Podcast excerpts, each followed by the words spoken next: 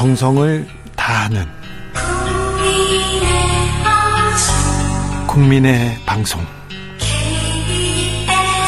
KBS 주진우 라이브. 그냥 그렇다고요.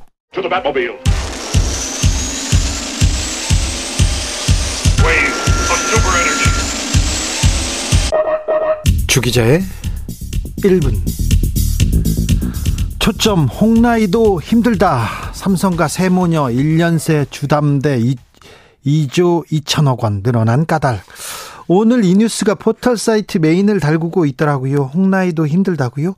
재벌 총수 일가 상속세 부담에 주식 담보 대출 늘었다. 홍나이 이부진, 이서연, 이 삼성과 세모녀 주식담보대출 늘었다. 그래서 상속세에 대한 근본적 개편 필요하다. 그러니까 세금 깎아주자. 이런 기사입니다. 약탈적 상속세 어떻게 바로 잡아야 하나 이런 칼럼까지 나왔더라고요. 한국경제에서 말입니다.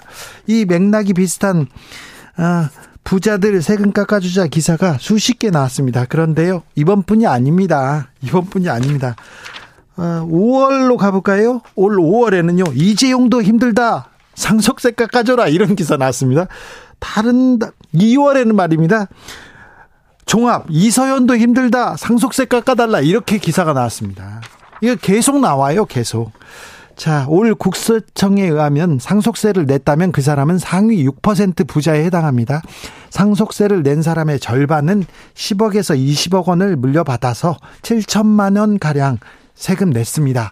과하게 냈다 이렇게 생각하는 사람도 있지만 이 정도면 적당하다 이렇게 생각하는 사람도 있습니다. 홍나이 이부진 이서연 씨 상속세 많이 냈어요. 그런데요. 상속을 많이 받았지 않습니까? 홍나이 전 리움 미술관장 지금 보유 주식 가치는 7조 7천억 원 정도 되는데 3년 전에 에 비해서 128% 증가했습니다. 이부진 호텔 신라 사장 지금 보유 주식 가치 5조 9천억 원. 그런데 3년 전에 에 비해서 230% 증가했습니다. 팬데믹 이전에는 1조 7천억 원 정도의 주식을 가지고 있었거든요. 이서연 삼성복지재단 이사장 음 5년 전에 비해서 아 3년 전에 비해서 184% 증가해서 지금 약 5조 원대 주식을 가지고 있습니다. 이 주식 거의 대부분 어, 고 이건희 회장으로부터 물려받은 지분입니다. 그래서 다 이렇게 100%, 200%, 300% 가까이 재산 늘었어요. 근데 여러분도 그렇게 넣으셨습니까? 3년 만에? 어떠십니까? 경제 힘들다고 합니다. 서민 힘들어요. 코로나 때보다 더 힘들다 이런 목소리 계속 나옵니다. 그런데 언론은 왜 부자 걱정만 하는지 저는 이유를 잘 모르겠어요. 재벌 세금을 걱정하는지 전 이유를 잘 모르겠습니다. 부자 감세만 외치는지 그 이유를 전 잘 모르겠습니다. 주기자 1분이었습니다.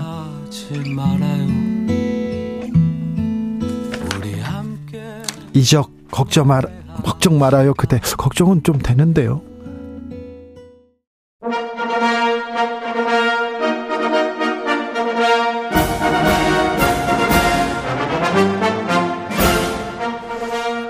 진짜 보수들의 진짜 나라 걱정 이것이 보수다.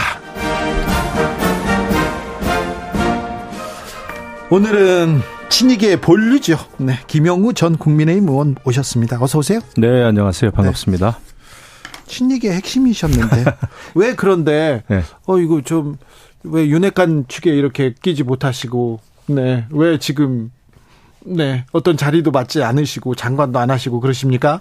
아니 뭐 인생이 그런 거죠 뭐. 네. 네. 혹시 바른 소리 해가지고 쓴소리 해가지고 그러신 거 아닌가요? 뭐 꼭 그런 것만은 아닐 겁니다. 근데 이제 그 제가 정치적인 결정을 하고 네. 또 여러 대선 캠프가 생길 때마다 제가 다른 선택을 했죠. 아 그렇습니까? 예. 네, 사실 저는 그래 가지고 이제 여기까지 온 것 같은데. 네.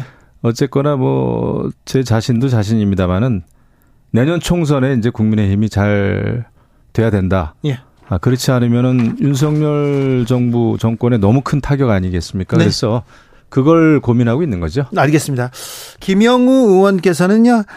행안위 지금 안행위가 되겠지만 행안위에서 매우 어, 발굴의 활약을 하셨고요. 국방위원장도 하셨어요. 그래서 이거 좀 물어봐야 되겠는데 잼버리 잼버리 네, 네, 잼버리 이렇게 준비를 이렇게 미숙할 수가 우리 역량이 이 정도밖에 안 됩니까?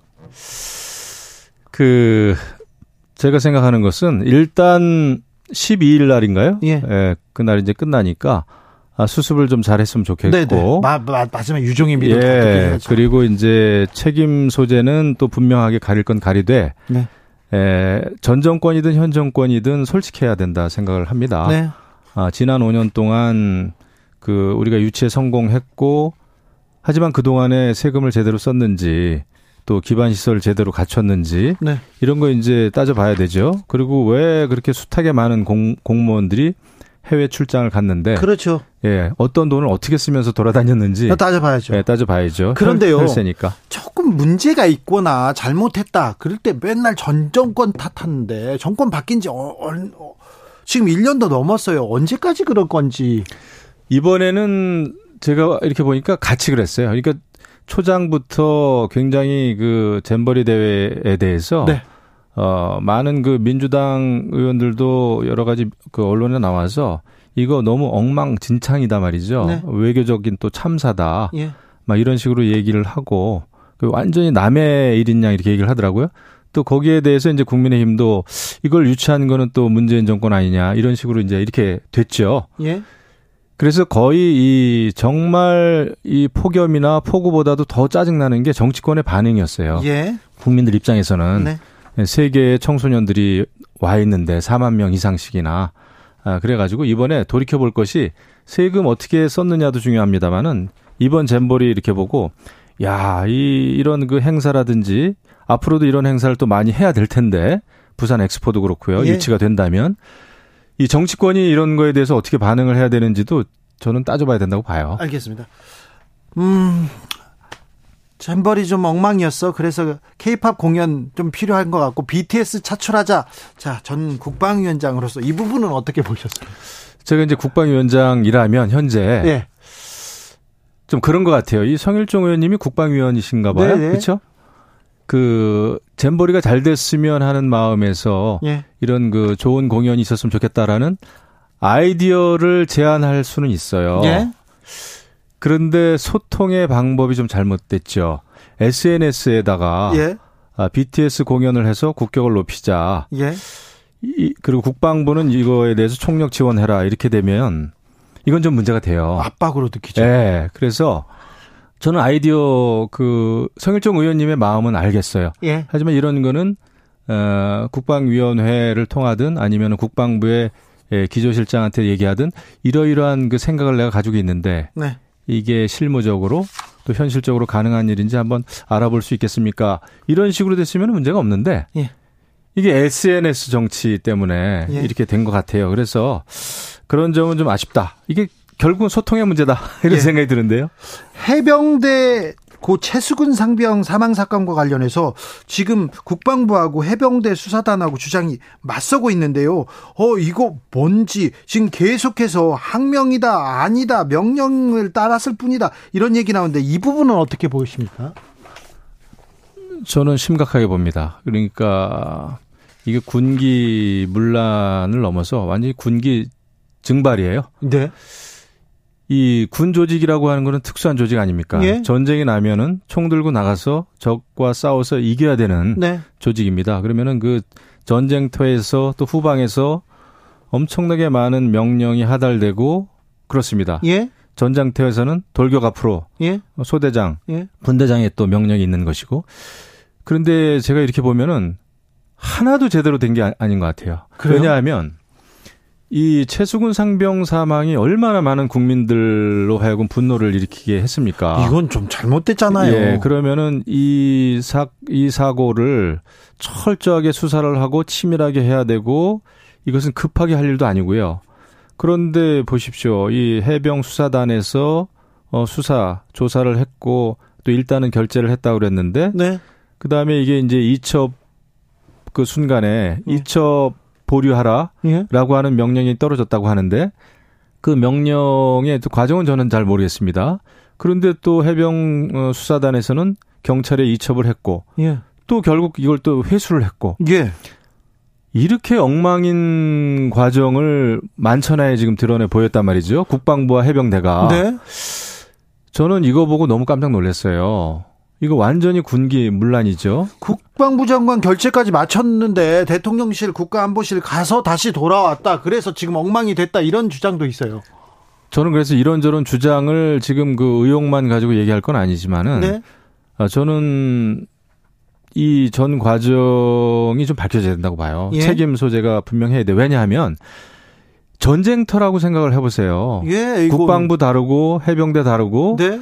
어뭐뭐 뭐 해병 수사단 다르고 군 검찰단 다르고 또 지금 이제 국방부 조사본부에서 어, 수사 조사한다고 하는데 네. 이렇게 혼란스러워 가지고는 아무것도 안 되는 거거든요. 그러게요. 그래서 저는 어 이거는 정말 문제가 있다. 저는 정말 군을 어, 사랑하는 사람으로서 네. 이거는 저는 모든 상황을 그 전쟁터 전쟁 상황 적과 싸워야 되는 상황에서 생각을 한단 말이죠. 네. 어 이렇게 되면 안 되는 거죠. 이거 엄격하게 책임을 물어야 됩니다. 잼버리도 그렇고 해병대 이 수사 그 과정 이렇게 지켜보는 것도 그렇고 왜 이렇게 음 그러니까 일선에서는 지금 굉장히 열심히 해요. 잼버리도요. 네. 지금 각 학교에 이제 세계 여러 나라 학생들 에, 숙소 정했잖아요. 네. 그 학교에서 자원봉사하는 학생들은 지금 밤잠을 못 자면서 도와주고 있더라고요. 예. 근데 지금 잼버리 모르겠습니다. 지금 그 잼버리 조직위원장, 조직위원들 또 각 부처 장관들 지금 잠 잠자 밤잠 설치나요? 아니죠. 저는 그래서 어 정말 이번에도 시민사회는 빛났다 생각을 해요. 종교계, 학계, 뭐 네. 시민단체, 기업체까지 기업 나서, 예. 나서 가지고 결국은 마무리를 하고 있지 않습니까? 예. 아, 그런데 정부 부처는 지금 어떤 일을 하고 있는지 네. 우리가 한번 봐야 되고 그래서 군 부대도 마찬가지예요. 예. 지금 소대장, 중, 중대장들은 엄청 고생해요. 예. 사병들도. 네. 그러는데 이 고위직들이 네. 지금 이러고 있으면 안 되는 거죠. 정부는 지금 잘하고 있나 계속 지금 어, 의문 부호가 찍히고 있습니다. 자, 정치권으로 좀 가보겠습니다. 지금 국민의힘 상황에 대해서 지금 다 물어봐야 되는데 먼저 민주당부터 볼게요.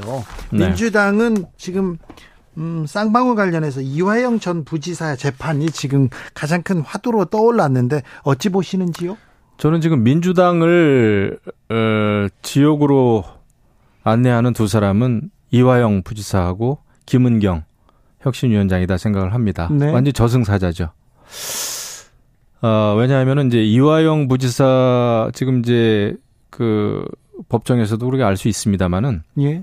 음, 완전히 지금 어, 이재명 당 대표가 감옥으로 가는 데 있어서 이화영 부지사가 결정적인 역할을 할 거예요. 완전히 그 감옥 문에 패스워드 세 자리까지 지금 눌렀어요. 나머지 한 자리 지금 안 누르고 있는 건데 못 누르고 있는 건데 그래요? 부인이 반대하고 있죠. 민주당 의원들이 또 어, 수원지검까지 가가지고 연자농성하면서 압박하고 있죠. 그러니까 이화영 부지사가 진실을 말하는 것이 두려운 거죠. 이렇게 되면은 그리고 김은경 혁신위원장도 원래 혁신위는 에, 당이 굉장히 힘들 때 와가지고 도와주라 이 좀 불을 꺼달라는 건데 완전히 민주당을 너무 어렵게 만들고 있지 않습니까? 영양제 에, 놔달라 그랬더니 완전히 독극물 주사를 놓고 있어요. 근데 에, 이것이 이제 민주당으로서는 현재로서는 너무나 큰 악재다 생각을 하는데 아, 이화영 부지사가 진실을 말하는 거를 방해하면 안 되죠. 어, 이화영 부지사가 어떤 얘기를 하더라도 이재명 대표가 구속되지는 않을 것이다 이런 얘기는 계속 나옵니다. 틀린 얘기죠. 틀립니까? 평화 부지사가 예. 아, 이재명 당시 도지사의 방북을 예. 어, 대기업체 회장한테 부탁하면서 쌍방울입니다. 그렇죠. 네. 뭐 300만 달러, 500만 달러 이런 대북 송금을 했, 했다. 이 사실을 도지사가 전부 알고 있다. 알고 있었다. 묵인했다. 승인했다. 이게 사실로 드러나면은 이거는 엄청난 그 무슨 뭐 이 국가 반란에 해당하는 여러 가지 그 제목이 많이 있죠. 정확하게 제가 제목은 모르겠습니다만은 뭐 외환관리법도 그렇고 제3자 뇌물죄도 있고 어 이거는 뭐 감옥으로 안 갈 수가 없죠. 그렇게 이제 이화영 전 부지사가 그렇게 얘기는 하지는 않고요. 정확한 지금 진술에 대해서도 지금 나오진 않았는데 꽤 나왔죠. 꽤, 꽤 나왔죠. 네. 아무튼 민주당은 지금 그러면 결국은 이재명 대표가 대표가 사법 처리될 것이라고 보시는 건가요? 저는 그렇게 보죠. 그래요? 네. 이재명 대표가 감옥에 가면 네. 감옥이 가면 민주당이 예. 민주당이 그러면 폭망한다 그렇게 보시는 겁니까? 그렇게 저, 안 보는 것 같은데요. 검찰이나 아, 국민의힘에서는 그 이재명 대표 가면 안 된다고 이렇게 얘기하는 사람들도 있잖아요. 그러니까 정치는 모르는 거예요. 끝까지. 네. 네. 그리고 내년 총선을 앞두고 예. 민주당이 또 어떤 또 대변신 변혁을 하는가에 따라서 네. 결과는 얼마든지 달라질 수 있죠. 네. 자, 국민의힘으로 가보겠습니다. 신당 창당설. 심평 변호사가 얘기했는데요. 파장이 엄청 크더라고요. 대통령실에서 부인하고 국민의힘에서도 계속 비판적인 목소리 있었습니다. 그 이후에 살생부 논란. 그리고요. 수도권 폭망론 계속 이어지는데 이거 선거 전략입니까? 아니면 또 실체가 있는 겁니까? 저는 그 둘 다 할 수다 둘 다 일 수가 있다 생각을 하는데 네? 어, 일단 민주당이 엄청나게 뭐 돈봉투 사건에 뭐 평화부지사 사건에 네. 뭐 대장동에 등등등 이재명 당대표 사보 리스크가 너무나 크고 네. 그럼에도 불구하고 생각보다는 여당인 국민의힘 지지율이 더 올라야 되는데 그렇진 못하는 것 같아요. 네. 그리고 이제 여당이지만은 수도권에서는 다 도전자 입장입니다. 예. 왜냐하면 현직 전부 다 민주당 국회의원들이잖아요. 민주당이 대, 부분 아주 네. 대다수를 점유하고 있죠. 압도적이죠. 예? 어, 그러면 도전자 입장이기 때문에 인지도도 떨어질 것이고 그다음에 본선 경쟁력도 아직은 뭐 검증이 안 됐고 그다음에 새로운 인물들이 많이 영입이 됐냐 하면은 그것도 좀 아직은 의심스러워요. 그래서 내년 총선 이대로 가면은 굉장히 어렵다라고 하는 위기 의식이 저는 잘 모르겠습니다. 수도권에서는 엄청 강해요. 네. 어, 제가 요즘에 이제 청년 정치인들도 만나고 수도권의 원외 당협위원장들 만나면 하나같이 다 힘들어 합니다. 예. 아, 이런 위기의식이 우리 당 지도부에 저는 전달됐다고 봐요. 예. 음, 그리고 내년 총선에 대비한 그 전략을 세우고 있으리라고 생각을 합니다. 아, 그게 없으면은 그건, 그건 말도 안 되는 정당이죠. 그래서 저는 그 인재 영입과 좋은 정책 수립, 네. 예, 공약 개발 이런 거 해야 된다. 아, 생각을 하는 거죠. 아무튼 뭐 이재명 사법 리스크 계속해서 국민의힘에서 외치고 있는데 국민의힘이 뭘 하고 있는지 어떤 정책으로 어떤 어, 민생 현안으로 지금 국민들한테 다가오는지는 잘 모르겠다 이런 분들도 많아요. 자 그런데 음, 계속해서 홍준표 시장에서 네. 비윤계 안 와야 된다 이렇게 얘기하는데 아무래도 이준석 저 유승민 전 의원에 대해서는 어, 국민의힘에서 내쳐질 가능성이 높다 이렇게 보는 분들이 많은 것 같아요. 그건 뭐 알 수 없죠. 그런데 이제 그 홍준표 그 시장의 발언 뭐 뜻은 잘 알겠습니다. 네. 아, 포용 중요하고 그런데 이제 거기다 덧붙여서 한 말씀 또 더 해줬으면 좋겠어요. 지금 뭐 이준석 또 유승민 전 의원도 예. 어 윤석열 대통령에 대해서는 엄청나게 비판을 많이 하는데 네. 또 민주당에 대해서는 별로 이렇게 화력이 안 보여요. 그래요? 네, 그런 건 문제죠. 네. 그래서 왜냐하면은 지금 내년 총선에서는 정말 아, 모든 우리가 그 어, 전투력을 모아야 되는데 네. 에, 나름대로 정치 경험이 있는 그런 분들이 에, 민주당보다는 우리 쪽에만 공격을 하는 거는 저는 상당히 균형이 깨져 있다 생각을 하죠. 어, 그런 의미에서 좀 걱정도 되고요. 네. 그다음에 이제 홍준표 시장도 음 저는 뭐 그분은 선출직은 거의 10선인가 했어요. 네.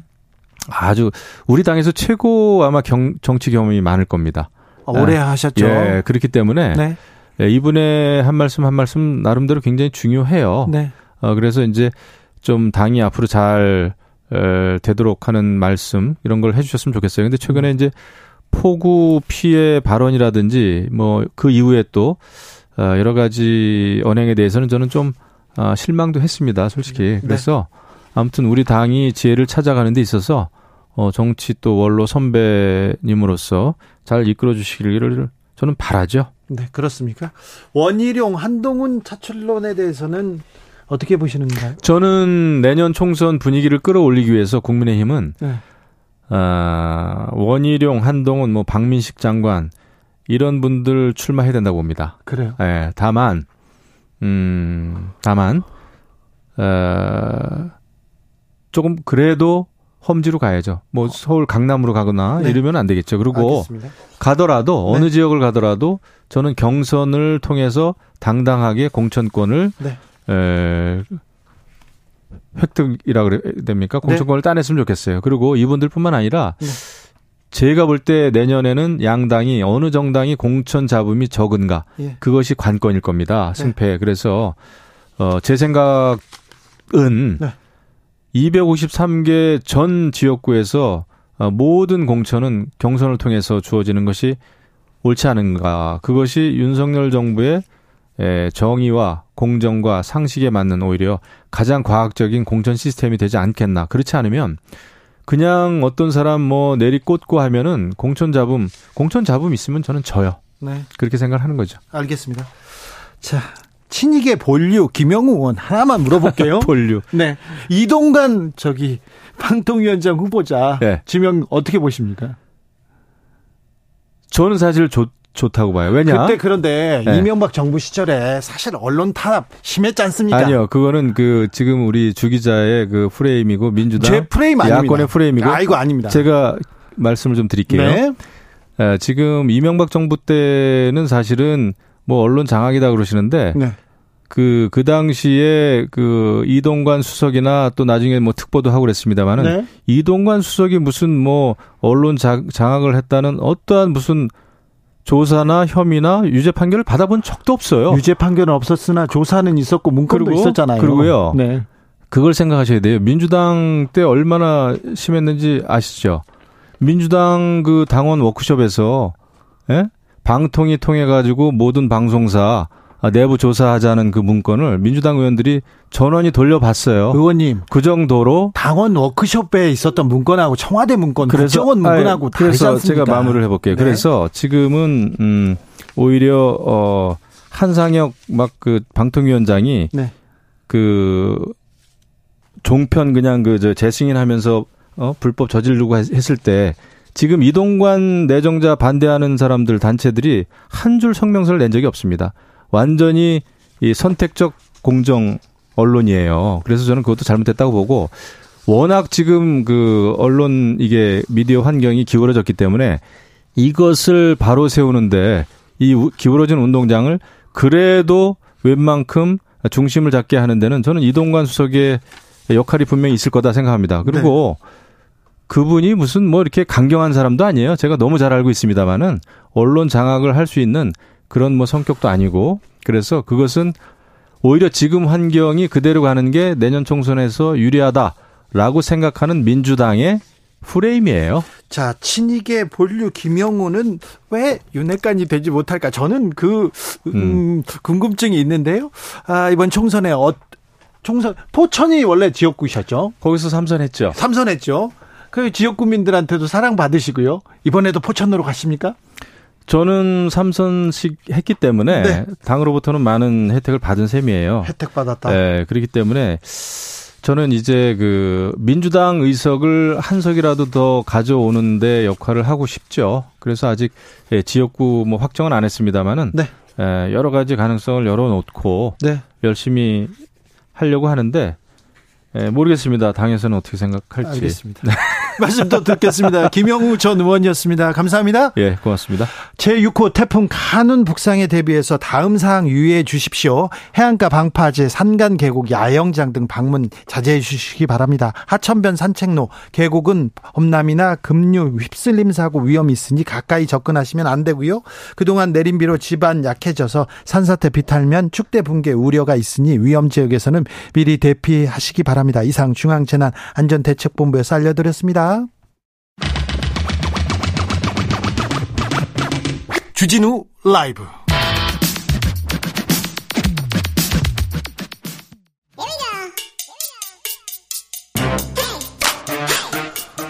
과학을 향한 진지한 고민 과학과의 수다 주진우 라이브 과학 선생님 이선호 엑소쌤입니다. 어서 오십시오. 네, 반갑습니다. 주진우 라이브는 선생님들의 교권에 대해서는 굉장히 존중하고 존경하고 네. 네. 아, 네 감사합니다. 어, 네, 네. 알지 아시죠? 네, 알, 아, 알죠. 네, 네. 네. 안타, 안타깝게 생각하고 있고요. 네. 네. 네. 존경합니다. 이선호 엑소쌤. 오늘은 네. 어떤 강의 준비하셨어요? 어, 안, 안 그래도 지금 태풍이 지금 카눈이 북상하고 있지 않습니까? 네. 그래서 오늘은 태풍의 과학에 대해서 한번 준비를 해봤습니다. 태풍이 왜 생기는 겁니까? 왜 여름에 생깁니까? 어, 그렇죠. 사실 이 태풍은 다른 말로 열대성 저기압이라고 하는데요. 그렇죠. 이 열대성 저기압이란 말뜻의 태풍이 왜 생기는지를 우리가 이해할 수 있습니다. 네. 저위도의 열대 해상에서 일어나는 저기 압이란 뜻인데 네. 이게 무슨 말이냐면 이 적도 부근은 굉장히 태양열을 많이 받기 때문에 굉장히 수온이 높고 또 바닷물이 뜨거우니까 증발이 많이 일어납니다. 네. 증발이 마구 일어나면서 그 바다 위에는 열과 수증기가 가득한 공기 덩어리가 만들어집니다. 네. 근데 사실 우리가 라면 물 끓일 때 끓이면 이 뜨거운 수증기 덩어리들이 위로 올라가지 않습니까? 네. 상승기류처럼. 그래서 이 공기 덩어리가 뜨거우니까 이 적도 근처에서 이 상승기를 타고 위로 상승합니다. 네. 그러면 당연히 원래 여기에 공기가 가득했었는데 네. 얘네가 자꾸 올라가면 이곳의 공기는 계속 비워지지 않습니까? 네. 그리고 그래서 결국 우리가 이것을 공기들이 비워져서 공기의 압력, 즉 기압이 낮아진다라고 해서 이걸 조금 짧게 표현해서 저기압이라고 하고요. 예. 근데 열대 해상에서 벌어지는 저기압이다 보니까 만들어진 저기압이다 보니까 열대성 저기압이라고 부르고 이걸 우리나라에서는 태풍이라고 부르는 겁니다. 그렇습니까? 네. 우리나라에선 태풍 또 미국 쪽에서 생기는 거는 어, 허리케인. 맞습니다. 저 인도양은 사이클론. 네. 저 호주 쪽은 윌리 윌리. 아, 중학교 1학년 때 우리 외웠죠. 그런데 그게 약간 지금 어 수정이 됐는데요.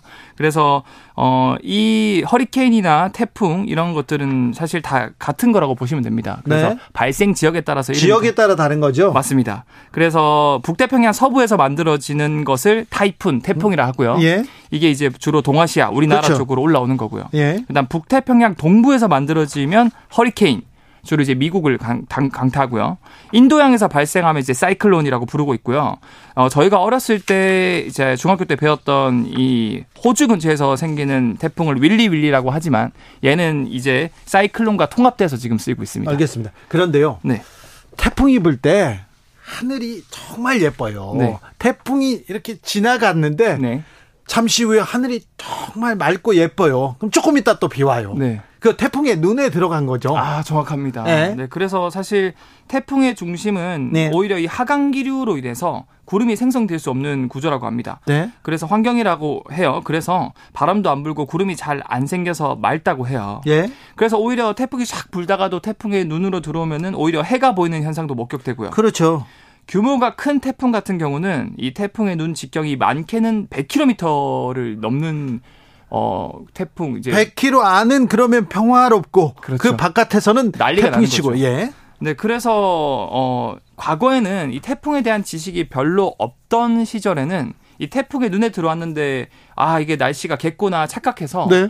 큰 참사가 일어난 사건도 있었습니다. 태풍이 끝났다. 그래서 배 타고 나가고 막 그랬어요? 어 맞아요. 네. 그게 일본에서 일어난 토야마루 침몰 사건이라고 하는데요. 네. 비가 퍼붓고 파도가 높아서 운항을 중단하려고 했는데 네. 갑자기 비바람이 잠잠해지고 파도가 잦아들어서 아 이게 출항해도 되겠다 예? 싶었는데 사실은 그거는 태풍의 눈에 들어온 거였죠. 그래요? 그래서 이때 당시에는 사실 인공위성이 없었고 통신 사정도 좋지 않아서 결과적으로 나중에 다시 태풍의 눈을 벗어나서 이, 그, 그, 이 페리호가 침몰해서 탑승인원 1,300명 중에서 1,160명이 사망한 안타까운 사례도 있었습니다. 네. 아, 그래요? 1,000명 네. 넘게 사망한 사건이 있었군요. 아, 안타깝습니다. 네. 그런데요, 태풍이 주로 아 일본 쪽으로 저렇게 주로 태풍이 가는데 네. 한반도로 막 틀잖아요. 네네. 일본 쪽으로 더 틀고 왜 태풍이 갑자기 방향을 바꿉니까? 그러니까 주로 태풍은 거의 어 열에 한 여덟은 네. 일본 쪽으로 꺾이거든요. 그렇죠. 정상적으로 가면 일본 쪽으로 가야죠. 맞아요. 네. 그래서 이게 왜 항상 꺾이냐? 정상으로 볼 수는 없습니다만 일반적인 경로를 일반적인 얘기하는 겁니다. 네. 네.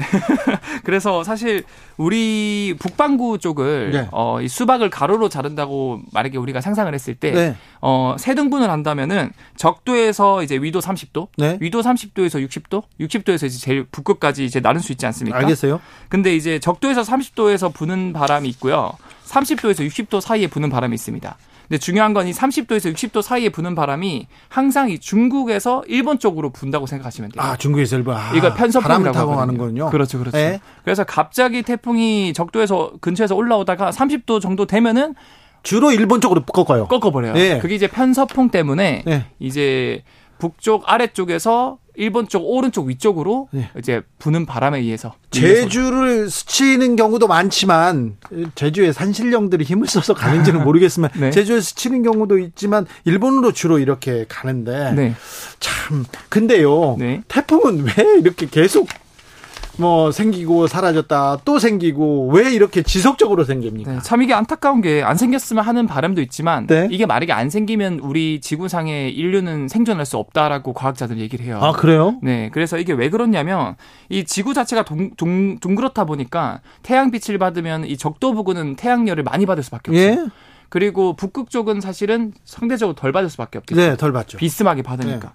그러면 이게 그냥 가만히 냅두면 적도가 계속 뜨거워져서 이 열의 불균형이 쌓여서 지구상의 생명체가 살기 힘든 환경이 조성된다 그래요. 예. 그런데 태풍은 이 적도에 있는 열을 머금고 극지방 쪽으로 열을 골고루 섞어주는 역할을 한다 그래요. 빨리 보내주는군요. 맞습니다. 네. 그래서 적도에서 쌓인 잉여의 열들을 이제 보내주는데 그 정도의 에너지가 어느 정도냐면 이 태풍 하나당 평균적으로 핵폭탄 만 개 정도의 에너지를 머금고 있다 그래요. 그래서 그런 것들이 아면 지구를 위해서 태풍은 그래도 좀 조, 좋은 역할을 하는군요. 이제 섞어 주는데 웬만하면은 네. 우리 나라로 안 오고 좀 다른 데로 그렇죠. 빠졌으면 좋겠다라는 네. 바람이 있는 거죠. 태풍이 불면 동물들이 먼저 막 움직이고 그렇습니까? 어 그런 거를 감지하는 동물이 발견됐다는 연구 결과가 있는데요. 네. 실제로 태풍을 역이용하는 동물이 있습니다. 미국 네브래스카대 링컨 캠퍼스 연구팀이 어, 생태학 저널지에 2011년부터 한 10년 동안 어, 북미로 향하는 허리케인 40세기 태풍의 눈을 관측한 결과 신기하게도 태풍의 눈에 동물들이 있는 걸 확인한 거예요. 아, 눈에서 동물들이 거기에서 지내고 있군요. 맞아요. 그러면 태풍이 부는 걸 다 알고 있네요. 어떻게 보면은 이 북쪽으로 이동하던 철새들이 네. 태풍을 만나면 오히려 태풍의 눈으로 들어가 버린대요. 들어가서 왜냐하면 그 근처에서 휩쓸려다가 는 것보다는 차라리 눈으로 들어가면은 이게 안전하지 않습니까? 아, 똑똑한 녀석들이네요. 네, 그래서 이게 사실 미국에서 허리케인 케이스뿐만 아니라 네. 우리나라 쪽으로 일본 쪽으로 오는 태풍에서도 이게 관측됐다 그러는데요. 네. 일본 연구팀이 이제 스세라고 하는 조류 401마리를 11년 동안 위성 추적한 결과 예. 실제로 이 태풍이 올 때 오히려 태풍의 눈에 들어가서 예. 8시간 동안 머무르면서 이 활강하면서 생존을 한다라는 결과도 있습니다. 그랬대님께서 엑소쌤이 카눈에 의해서 올 가을까지 태풍 몇 번이나 옵니까? 시골에 농사 짓는 부모님 걱정 걱정이 큽니다. 이렇게 얘기하는데. 그래서 태풍이 사실 정확하게 언제 생길지는 아직도 예측이 불가능하다 하고요. 주로 여름 겨울 아 여름, 여름 가을, 가을, 사이에 가을, 많이 생기죠. 겨울 전에 맞습니다. 네. 그리고 몇 번은 대비, 해야 돼요. 어, 짤막하게 제가 태풍 이름 관련해서 어, 상식 하나만 말씀드리자면 어, 이 태풍은 이 태풍 위원회 회원국 14개국이 제출한 10개 이름을 섞어서 네. 총 140개의 이름들이 지금 다 예비 명단이 있습니다. 네. 그래서 차례대로 하나씩 이름을 비, 붙여줘요. 예.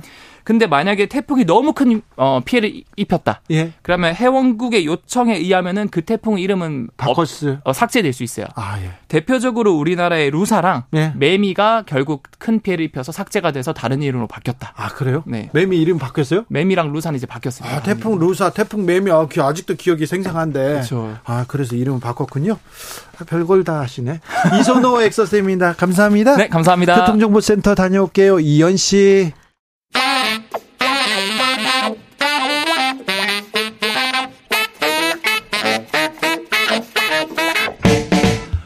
세계는 넓고 이슈는 많다. 우리의 시야를 국제적으로 넓혀 보겠습니다. 국내 뉴스, 국제 이슈 다 덤벼라. 지금은 글로벌 시대. 국제적 토크의 세계로 들어가 보겠습니다. 군사 외교 안보 전문가 김종대 전 의원. 안녕하십니까. 세계적인 평론가입니다. 동국대 이용중 교수 특별히 모셨습니다. 안녕하십니까. 네. 근데 저는 세계적인 평론가는 임상훈 소장님 그 브랜드인데. 아니, 아니에요, 아니에요. 네. 그런, 그런 얘기 한 적 없어요. 네. 교수님한테 지금 특별하게 한 겁니다. 네, 교수님 잘 오셨습니다. 예. 잘 부탁드리겠습니다. 자, 의원님. 네. 해병대에서 무슨 일이 있는지 그건 좀 알려주십시오. 아 이게 참 사상 초유의 일이 벌어졌는데요. 네? 기억하실 겁니다. 2021년 네. 이해람 공군 중사가 예? 극단적 선택으로 사망했습니다. 예? 그래서 민군 병영혁신위원회가 만들어졌는데 네. 제가 거기서 사법분과 위원장이었어요. 그랬어요? 그래서 오늘날의 군사법제도를 만든 거예요. 아, 그랬습니까?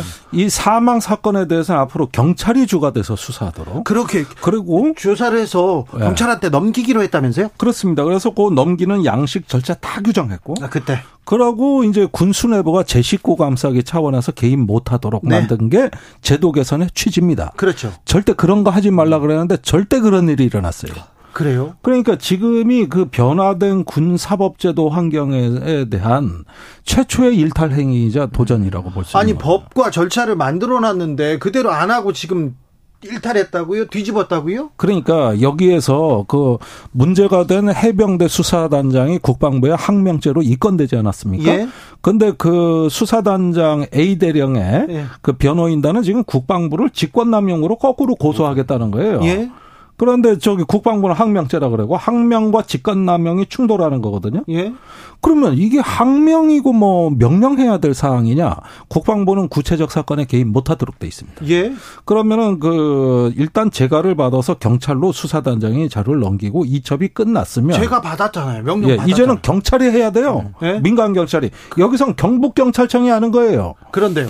그런데 국방부가 저기 넘기지 말라 그랬는데 넘겼다 이러면서 경찰청에 가서 회수를 해옵니다. 인계한 서류를. 어 그래요? 그다음에 해병대 수사단장을 항명 수계. 네. 어우 뭐 이건 거의 무시무시하잖아요.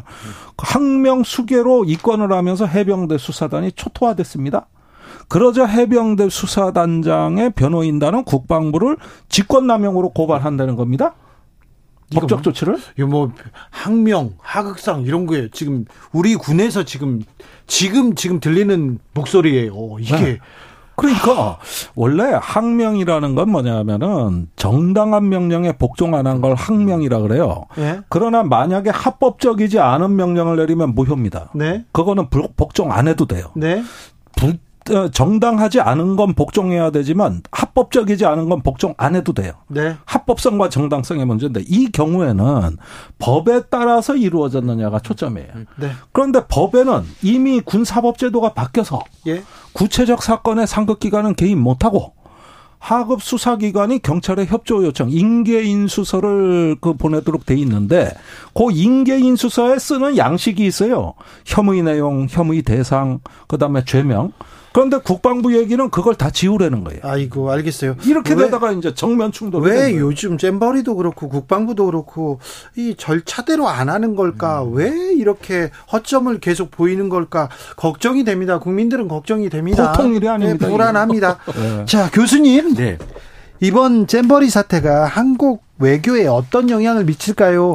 엑스포 우리 좀 유치하려고 노력하고 있는데 거기 악영향 미친다 이런 얘기도 나오는데 어떻습니까? 그런 간, 그 근시안적인 차원의 문제가 아니라 좀 더 심각합니다. 그래요? 그 한 나라의 외교 정책을 결정하는 거, 국가 브랜드를 결정하는 건 각 나라가 가지고 있는 국민의 집단적 무의식이거든요. 네. 그러니까 우리가 뭐 일본, 뭐 미국 이렇게 생각하면 갖고 있는 어떤 브랜드인데 네.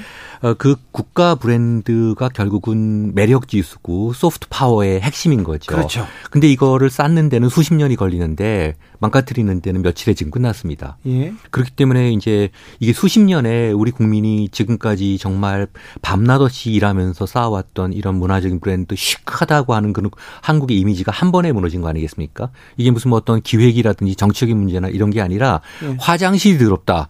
비누가 없다.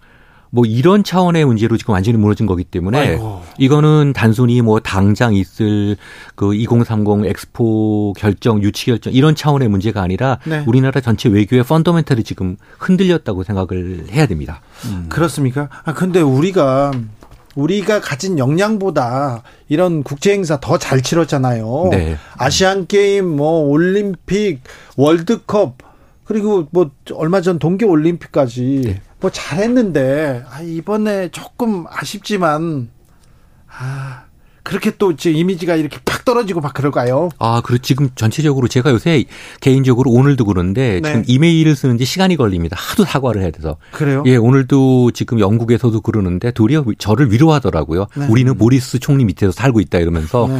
그리고 지금 칠레에도 제 좀 여사친 파울리나 그 통상 그 차관한테도 너희 지금 칠레 대표단 저 스카우터들 지금 충청북도에 가갖고 지금 잘 보자 안전하게 이렇게 하고 있다 얘기가 많이 들릴 정도로 그렇게 가지고 있던 이미지가 실제적으로 굉장히 추락하는 거죠. 이거는 국가 브랜드 우리가 사실은 이태리나 프랑스의 그 현실과 달리 그 나라 갖고 있는 그 브랜드 때문에 명품이 되지 않습니까? 매우 중요해요. 네, 국가 브랜드가 떨어지는 거죠. 사실은 많이 좋아 졌지만 Made in China가 우리가 뭔가 싸구려. 근데 우리도 예전에 그랬지 않습니까? 지금 음. 그렇게 된 거죠. 그러니까 제가 요새 얘기하는 게 자고 깼더니 후진국 됐다고 그렇게 얘기를 합니다. 자고 깼더니. 그 초반에 외교적 차원에서 따지면 외교부 대응이 너무 아쉬워요. 아, 그렇습니까? 그 각국 대사관에서 외교부로 문의가 많이 왔거든요. 네. 근데 8월 2일까지는 외교부가 조직위원회 직접 알아보시라. 음. 그러면서 답변을 안 했단 말이에요. 아니 그 그러니까 이게 자세히 좀 설명해 줘야죠. 어, 국무조정실이 이미 총리가 뛰어들고 조정실이 나서고 이랬다 그러면 범정부 지금 대응 체제로 들어간 건데 네. 외교부가 조직위원회 알아보라 그러니까 조직위원회가 뭐 전화번호가 어떻게 되고 뭐뭐 뭐 외교적인 능력이 있는지 어쩌는지 이래 가지고 저기 그냥 떠넘기기를 했다가 3일쯤 돼서야 외교부가 뒤늦게 나섰던 겁니다. 그것도 네. 뭐 대통령 또 휴가 중이고 뭐 여러 가지 그 또 지시가 내려오고 이렇게 되니까 뒤늦게 외교부가 뛰어든 거예요. 이 점이 가장 아쉽다는 거예요. 실수는 할 수 있다 손쳐요. 네. 참사도 뭐 세계 여러 나라에 우리가 많이 보고 있는데 그것에 대한 이후의 태도를 보는 거예요. 자세를 보는 건데 외교부가 이거를 조직위에 떠넘겼다 그러면서 답변을 못했다?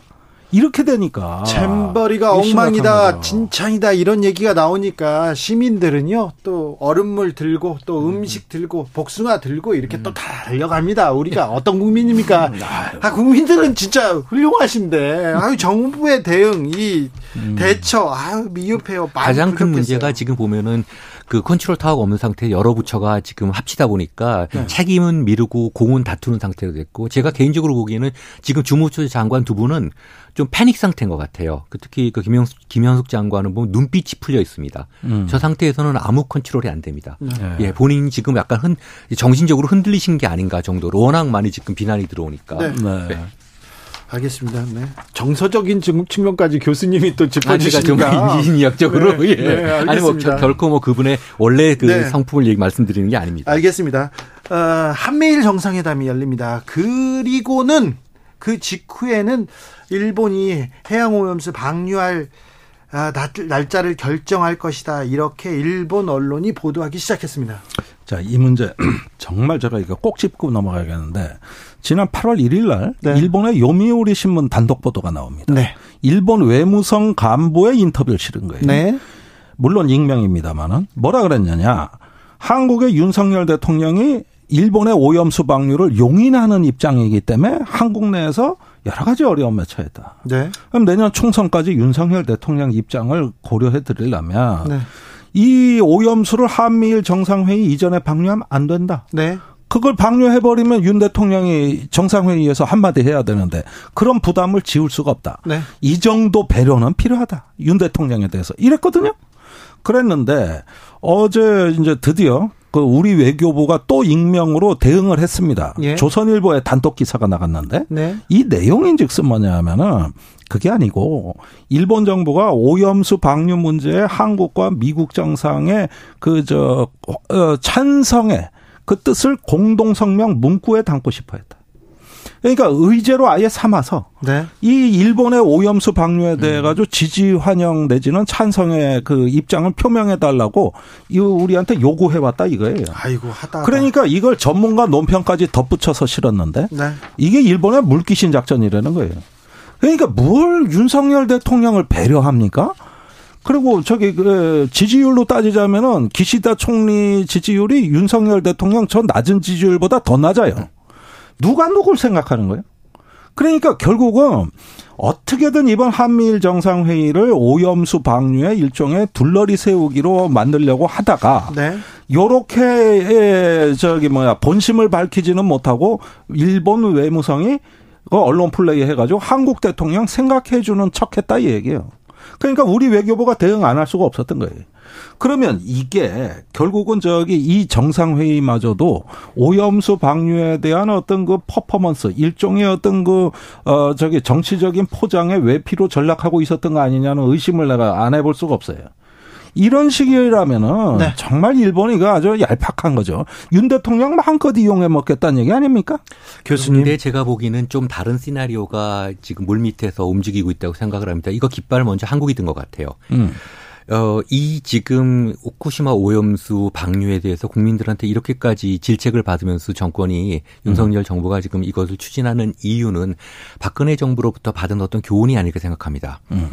어, 초기에 첫 1년에 그야말로 그 지지율이 지금 말씀하신 것처럼 28%까지 떨어지면서 이분들이 생각한 거는 어떻게든지 탄핵을 막아야 된다. 근데 박근혜 정부가 사실은 탄핵이 된 이유가 여러 가지가 있지만 그 중에 하나가 사실 미국으로부터 좀 배제가 됐거든요. 친중 노선을 겪으면서. 그래서 이분들이 결 최후에 이제 막아야 될 게 두 가지인데 하나는 헌법재판소고 음. 두 번째로는 이제 미국의 지지를 등에 없는다라는 기본적인 외교 시나리오를 전략을 갖고 시작을 한 것 같습니다. 전략에 대해서 얘기하시는 겁니다. 네. 네. 그래서 결국 제 생각에는 한국이 먼저 어쨌든 간에 어떤 상황이 돼도 박근혜의 재판이 돼서 안 되겠다는 생각으로 지금 윤석열 정부는 이 문제를 미국과 같은 결로 지금 움직이려고 하는 것 같습니다. 미국은 지금 대중 봉쇄 노선에서 한국과 일본의 지금 협력을 아주 간절히 원하고 있거든요. 네. 네.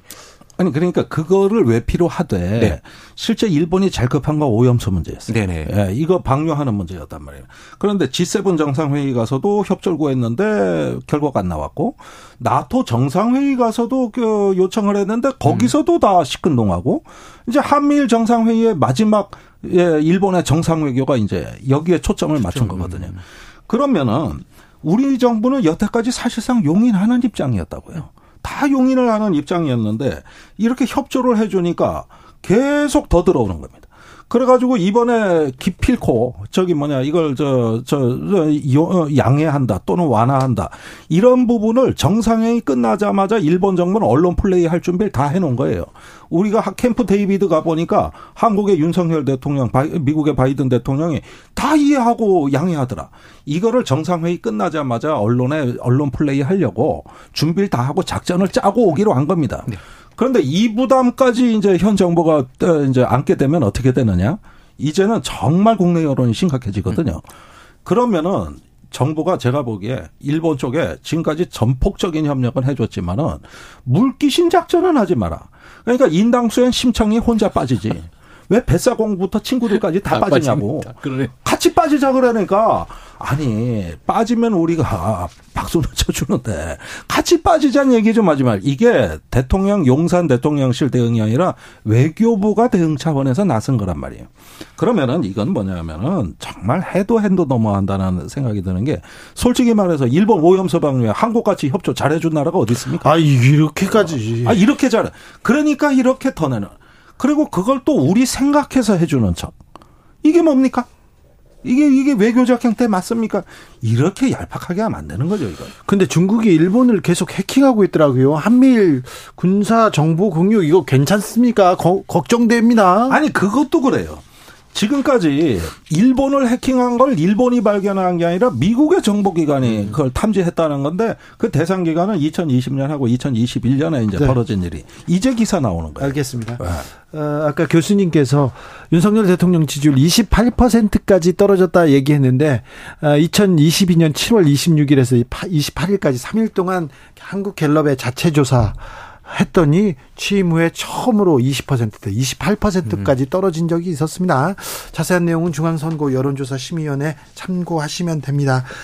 아, 리제르 쿠데타는 어떻게 돼가고 있습니까, 교수님? 글쎄요, 구체적인 문제들은 저도 그쪽 전문가 아니어서 모르는데 결국 좀 거시적인 차원에서 보면은 그 2차 대전 이전에 그 제국주의 세력의 그런 큰 어떤 그 패권적 그 어떤 전략들이 아시아에 아, 아프리카에 다시 지금 어, 영향을 미치는 게 아닌가 그렇게 생각이 듭니다. 네. 예, 그러니까 지금 이게 우크라이나 전쟁에 불똥이 튄 거 아닌가 하는 의심도 가는 게 네. 지금 바그너 용병 그룹하고 쿠데타 네. 세력하고의 밀월 관계가 나오고 있고 그러니까요. 또 이 쿠데타를 지지하는 수천 명의 시위대에 러시아 국기가 등장했어요. 네. 그 다음에 그 친서방 국가들 그 주변의 서아프리아 경제 공동체 국가들의 간섭을 일체 거부하고 영공을 통 이제 폐쇄하기에 이르렀습니다. 음.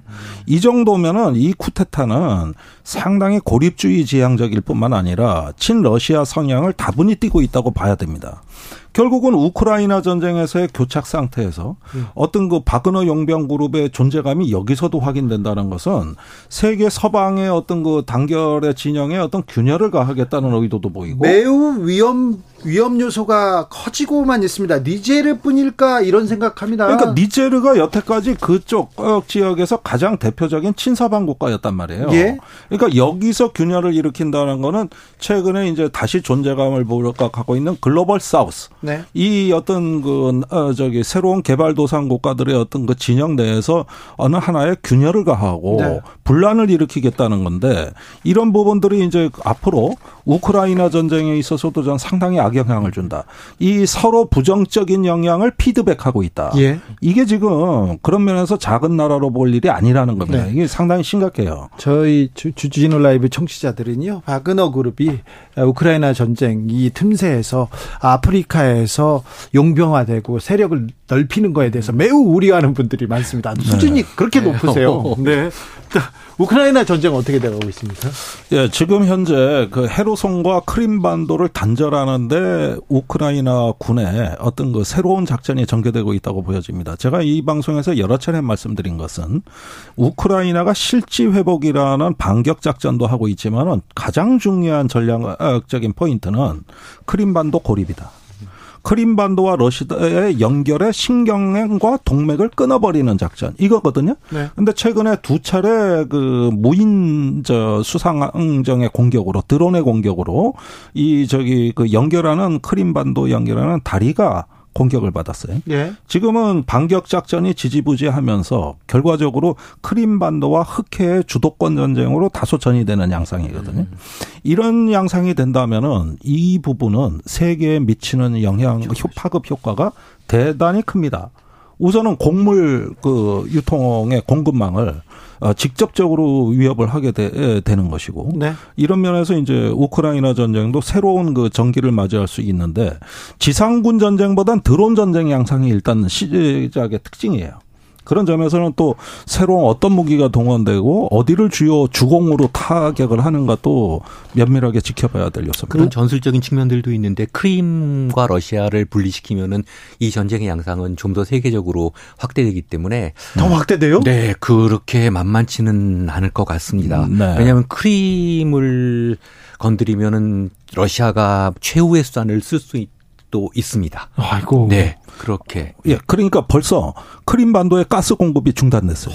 네. 그 그러니까 신경 동맥을 정확히 타격하고 네. 있는 거거든요, 지금. 이렇게 되면은 러시아로서는 또 다른 비상 사태입니다. 네. 크림반도가 고립되니까. 그러니까 연료는 지금 끊어졌는데 물론 복구될 걸로 보입니다만은 그 얼마 전에 그 연결하는 그 저 크림반도하고 연결하는데 푸틴 대통령이 자동차 타고 가서 사진 찍던데요, 거가. 지금 그런 데가 폭격당하고 있다는 거예요. 지금 이거 이렇게 되면은 이게 해양으로 그 앞으로 흑해인건으로 번지는데 때마침 푸틴 대통령이 튀르키예를 방문한대요. 네. 아마 이런 문제들이 논의될 가능성이 크다. 아니 평화에 대해서 전쟁을 끝내자는 얘기를 해야 되는데 휴전 얘기도 없고 협상 얘기도 없고 계속해서 이 전쟁은 언제까지 갈 건지 전 세계가 전쟁의 시대로 돌입했나 이런 걱정이 커집니다. 네, 지금 전쟁의 시대인데 결국은 키는 미국이 지고 있는 것 같습니다. 이 전쟁의 시작도 사실은 미국의 의도대로 갔지 않았습니까? 음. 사실은 러시아가 국제법을 어기고 우크라이나를 무력 공격한 것은 분명히 잘못된 일이지만 러시아 입장에서 보면은 그럴 수밖에 없는 상황도 있었습니다. 근데 그 상황에서 이제 미국이 조금 더 자신의 영향력을 유럽에 사실 지금 그, 어, 중국과의 관계에서도 미국이 지금 그 유럽 세력들이 지금 미국에 반기를 들었기 때문에 지금 미국이 다시 중국에 접근하지 않습니까? 이런 식으로 네. 결국 그런 문제가 있어서 어, 이, 이 문제가 어떻게 전개될지 참 네. 앞으로 참 우려스럽습니다. 빨리 평화 회의를 빨리 저 지는 것이 인화시켜야지 네. 이대로 교착 상태가 되면 세계가 감당하기 어려워요. 아니 그러니까요. 튀르키에서 조금 중재를 섰으면 또 미국에서 조금 더 좀 빨리 좀 평화의 장으로 좀 끌고 나왔으면 그런 생각 됩니다. 아, 러시아가 빨리 그러니까요. 전쟁을 멈춰야죠. 아니, 그런 면도 있는데 어쨌든 간에 미국도 여기서 자신의 이해관계를 어느 정도까지는 좀 정리를 하고 나와야 되는데 너무 지금 생각이 없는 것 같습니다. 아, 참. 네. 평화의 시대로 협상의 시대로 빨리 넘어갔으면 합니다. 김종대 전 의원, 동국대학교 이용준 교수님, 특별히 오늘 말씀 감사합니다. 네, 잘 들었습니다. 네. 네. 주진우 라이브 여기서 인사드리겠습니다. 내일 오전에 강력한 태풍 카눈이 남해안에 상륙합니다. 한반도를 수직 관통한다고 합니다. 위력적인 강풍과 비 동반한다고 합니다. 각별히 조심하셔야 됩니다. 저는 내일 오후 5시 5분에 돌아옵니다. 주진우였습니다.